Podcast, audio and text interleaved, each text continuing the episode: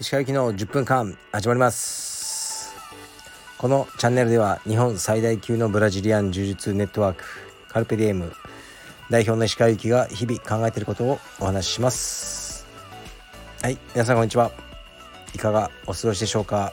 今日は珍しく夜やってます。もう夜の10時半ですね。寝る時間が近づいてきたんですがえー、っと今日はねなんでこれやってるかというとえー、本日は第1回目となるカルペディエムの支部長の、えー、支部長会議というのを行わせていただきました。でそのね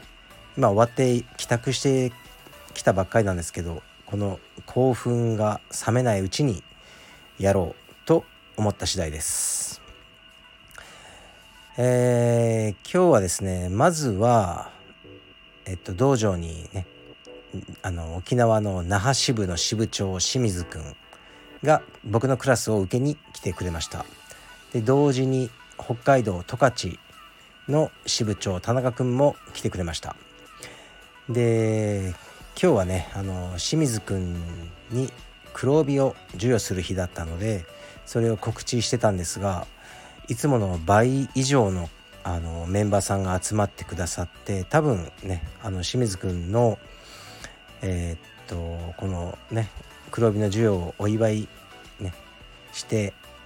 ねしてあげようというかね一緒にあの祝福したいっていう方が集まってくれたのかなと思いますね。で、えー、っとクラス後に授与しました。で清水くんはまあなんかめちゃくちゃいい人感がこう出まくってるんですよね。顔から。なんか歩き方から。スパーリングまで。すごくいい人。いい人すぎてね道場運営大丈夫かなって思ったりもしたんですが。えー、っとカルペディウム那覇支部はねあのうまく切り盛りしてくれてると思います。でまあ結構前にねその黒帯はあのー、その形式上はね授与したんですけど彼は石川先生にこうね巻いてもらうまでは練習は茶帯でやるって言って今日までねずっと茶帯で練習してくれてたようです。でそんな彼の黒帯姿が見れて本当に嬉しかったです。でそのね彼の授業が終わってすぐにえっと渋谷のえー、っと会議のねレンタルスペースに向かいました。で今日はですねとねまあ事情があってね急遽来れない支部もあったのですが21名ぐらいですかね日本の道場が多分え278個あるのかな2 5 6個あるのかな。で1人の支部長がね複数の道場の支部長であることもあるので20名ぐらいが、えっと、集まってくれました。でまあ単純にこうなんだろうその支部とは何か？でその道場の在り方とかまあすごくビジネス的な話もしましたね。これからカルペディウムが増えていくと思うんですが道場がでその時に多分近い道場っていうのがあのできちゃうと思うんですね。こことここは近すぎる。ね、今のそのビジネスがこうね犯されてしまうとかねその利益を毀損されてしまうとかねそういう時も出てくるかもしれない。その時のあの考え方とか僕のこれから取っていく方針とかですね。そういうのをあのお話ししました。であと皆さんからは各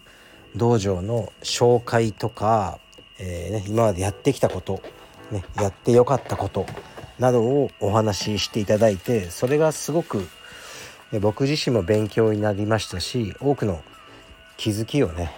あの得ることができました。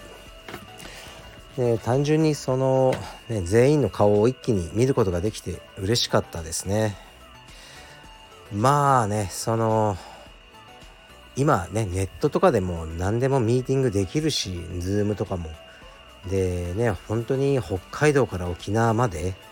こうわざわざねみんな飛行機代とホテル代とか払っていただくわけでで、まあ、僕はねほんと渋谷だからパッて歩いていけるんですけど申し訳ないなって気持ちはあるんですよ。で僕はその彼らと話すことはできるし普段からでもねみんなで集まってあのこう普段でわからないです。カルペディウムの規模感を感じて欲しかったしこう僕とその支部長たちじゃなくてその支部長たち同士が、ね、仲良くなったりこう交流がもっと生まれたらカルペディエムとしてももっとうーんなんかこう素敵な組織になるんじゃないかなって思いがあったので今回ミーティングをしました。でえー、っとミーティングの後はまたそれからすぐですね、えー、白金のいつもお世話になっている姉屋カフェというカフェレストランですね。そちらでえっとですねあの懇親会というのをさせていただきました。食事会ですね。でこちらはね出席できないあの支部長もいたんですけどまあかなり多くの支部長があの参加してくれてもうねただの飲み会ですね。お酒を飲んで、えー、食事をするという会でした。で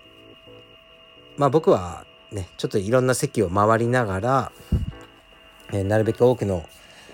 テーブルでねお話をしたんですけどまああのねみんな楽しそうにこう話してくれてよかったですね。まあ結局はね話す話は聞こえてくるのはやっぱ道場の話が多かったですね。でねみんなそのライバルではないのでその支部というのはこういろんなアイデアをシェアしてねこういうふうにしたらいいんじゃないかこういうふうにしたらいいんじゃないか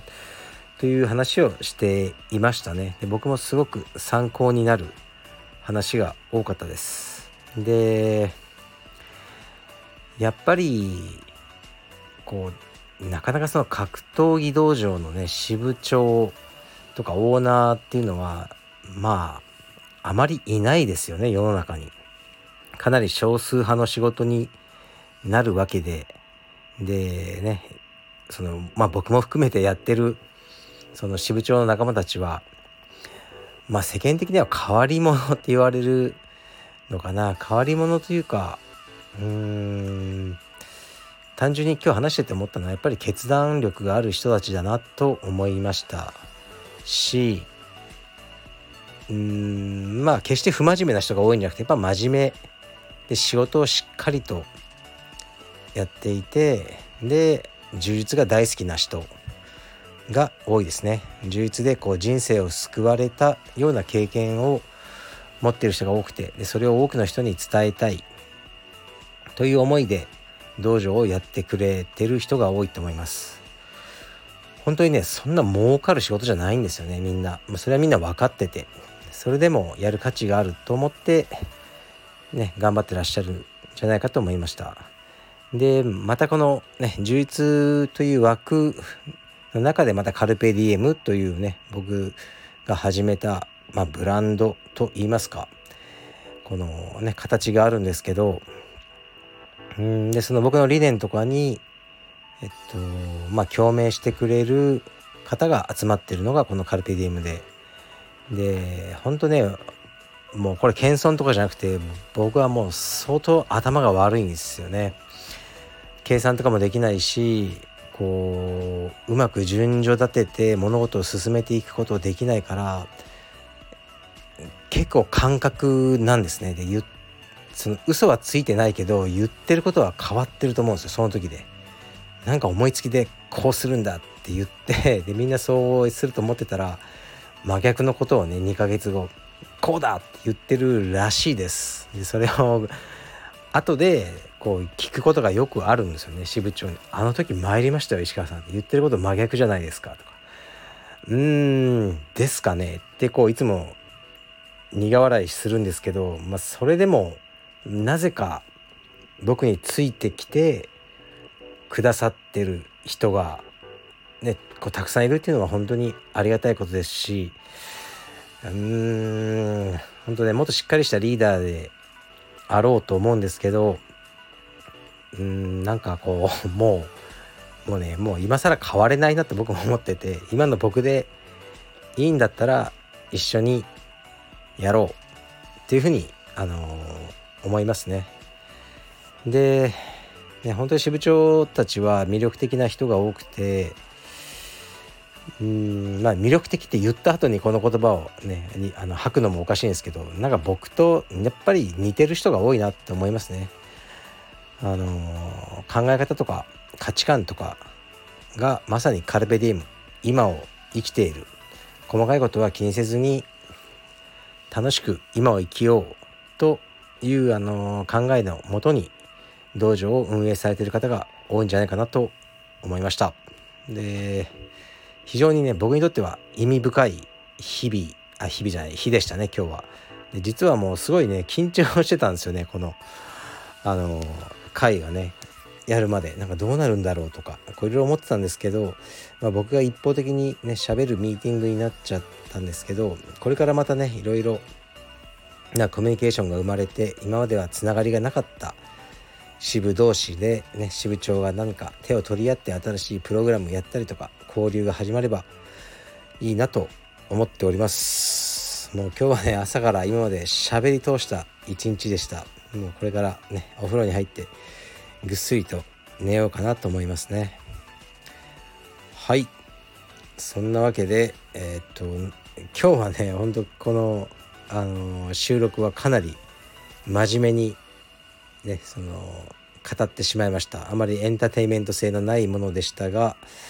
えまたね明日からはレターを読んだりえー、っとね通常の収録に戻ろうかなと思います。明日の夜9時はライブも予定してます。はい第1回カルペディウム支部長会議を終えての回でした。でねあのー、協力してくださった皆さん本当にありがとうございました。じゃあ失礼します。